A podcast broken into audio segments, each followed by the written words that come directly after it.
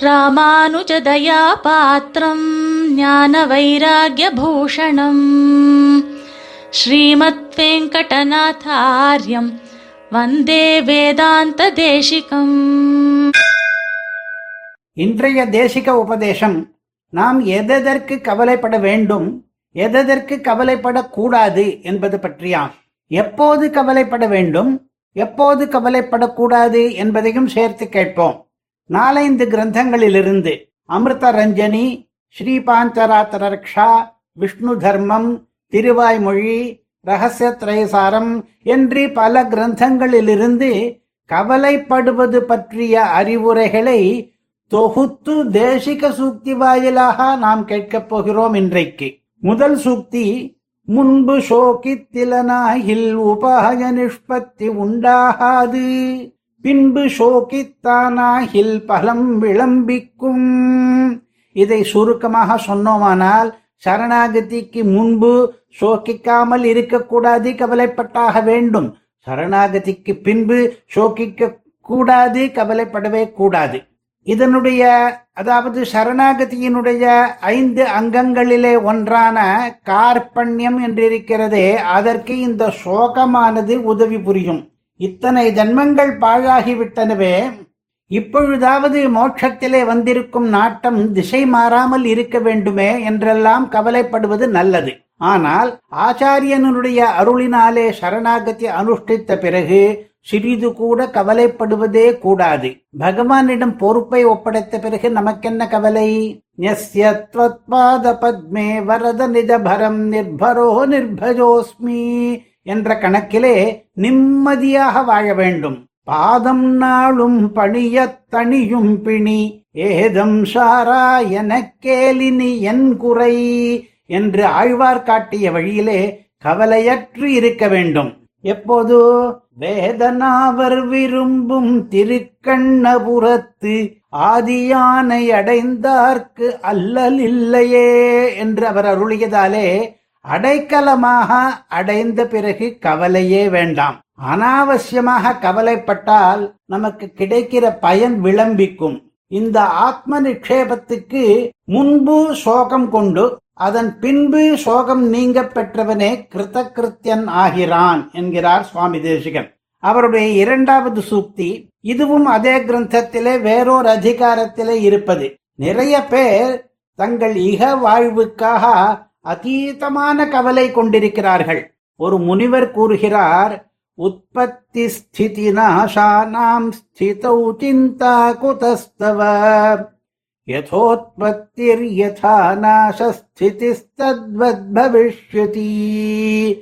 தோன்றுவது இருப்பது அழிவது என்று மூன்று நிலைகள் இருக்கின்றனவே. இவற்றிலே நடுவிலே இருக்கிற ஸ்திதி என்பதற்கு மட்டும் நீ கவலைப்படுவானேன். எப்படியானால் எப்போது எங்கே எப்படி பிறக்க வேண்டும் என்று நீ கவலைப்படவில்லையோ? எப்படியானால் எங்கே எப்போது நமக்கு அழிவு வரும் என்று நீ திட்டம் தீட்டவில்லையோ? இந்த இரண்டையும் உன்னால் பண்ண முடியவில்லை அல்லவா? அது போலவே இடைப்பட்ட காலத்து வாழ்வுக்கு மட்டும் கவலைப்படுவானேன். தோற்றமும் மறைவும் எப்படியோ? அதே போலவே வாழ்வும் நடந்துவிடும். இன்னொரு ஸ்லோகம். அறிவாளியாக இருப்பவன் சாப்பாட்டுக்காக கவலைப்பட்டு கொண்டிருக்க மாட்டான். அவனுடைய கவலை வேறொன்றிலே இருக்கும். நாகாரம் சிந்தையேத் தர்மமே பானு சிந்தையேத். ஆஹாரோஹி மனுஷ்யானாம் ஜன்மனா சகஜாயதே.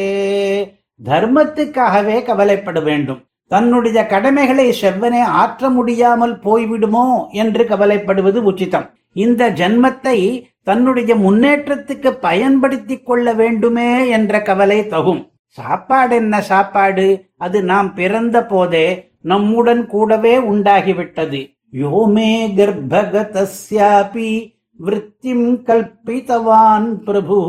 சேஷ விருத்தி விதானேபி கிம் சுப்த சோதவாமிருத விஷ்ணு தர்மம் என்கிற கிரந்தத்திலிருந்து ஒரு ஸ்லோகத்தை இந்த ஸ்லோகத்தை மேற்கோள் காட்டுகிறார் இன்னும் ஒரு அதிகாரத்திலே. நான் என்னுடைய அன்னையின் கர்ப்பத்தில் இருந்த போது கூட எனக்கு பிழைப்பை ஏற்பாடு பண்ணின பிரபு இப்போது இல்லாமல் போய்விட்டானா என்ன? அதனால் பிழைப்பை பற்றி தீவிரமாக கவலைப்படாமல் பிழைப்பை ஏற்படுத்துகிற கடவுளை பற்றி நினைப்போம் நன்றி கொள்ளுவோம் அவனுடைய கட்டளைகளுக்கு கீழ்ப்படிவோம் அறவழியில் நடப்போம்.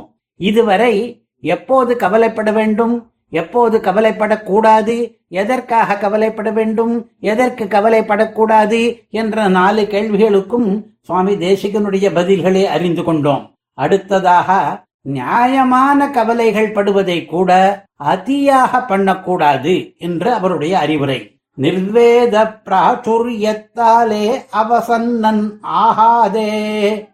வெறுப்புணர்வு மேலிட்டபடியாலே துவண்டு போய்விடக்கூடாது. இப்படி மனசை பண்படுத்திக் கொள்வதற்கு ஒரு முக்கியமான வழி என்ன என்றால் அதையும் அவரே தெரிவிக்கிறார். நமக்கு வரவிருக்கிற எதிர்காலம் நன்றாக அமையப் போகிறது என்ற ஒரு நம்பிக்கை வேண்டும் நமக்கு. இதற்காக நன்றே வருவதெல்லாம் நமக்கு பரம் ஒன்றிலதே என்ற மனப்பாங்கை ஏற்படுத்திக் கொள்ள வேண்டும்.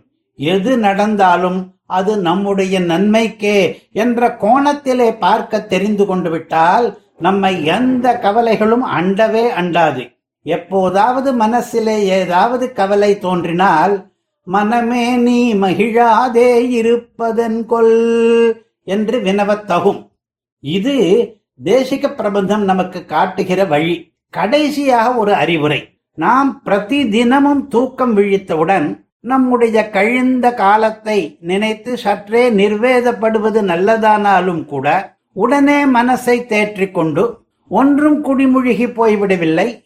இனி வரும் நாட்களிலே நாம் உருப்பட்டு போவதற்கு எளிய வழிகள் இருக்கின்றன. இன்றைய தினத்தை நான் பகவத் பிரீத்திக்காகவே செலவிடுவேனாக என்று நமக்கு நாமே சொல்லிக்கொண்டு ஆறுதல் அடைய வேண்டும். இதற்காகவென்றே சில ஸ்லோகங்கள் ஏற்பட்டிருக்கின்றன. அவற்றை வைகரையிலே அனுசந்திப்பது தகும். ஸ்ரீ பாஞ்சராத்திர ரக்ஷா என்னும் கிரந்தத்தில் சுவாமி தேசிகன் இந்த அறிவுரையை தெள்ளத் தெளிவாக கூறுகிறார். நமக்கு சம்சாரத்திலே வைராக்கியம் ஏற்படுவதற்காக நாள்தோறும் வைகரையிலே நிர்வேதப்படுவதும் தேவைதான். ஆனாலும் உடனே அதே வைகரையிலேயே சாத்விக திருத்தியை அவலம்பித்துக் கொள்ள வேண்டும். இனிமேல் நான் பெருமாளை ஆராதிப்பதிலேயே பெரும் பொழுதை கழிப்பேன் என்று தீர்மானித்துக் கொள்ள வேண்டும். அதற்கு மேல் எந்த கவலைக்கும் இடமில்லை. மா சுட்டஹா என்று பகவானே நமக்கு உறுதிமொழி கொடுத்திருக்கிறான். அதை அறிந்த பிறகு கவலைப்பட என்ன இருக்கிறது? சொல்லப்போனால் கவலைப்படாதே என்ற அவன் கட்டளையை மீறுவதற்கல்லவா நாம் பயப்பட வேண்டும்? அவனுடைய அறிவுரையை மீறி நாம் எங்காவது கவலைப்பட்டு விடப் போகிறோமே என்று நினைத்து கவலைப்படுவதும் வேண்டாமே வந்தே வேதாந்த தேசிகம் कवितार्किकसिंहाय कल्याणगुणशालिने श्रीमते वेङ्कटेशाय वेदान्तगुरवे नमः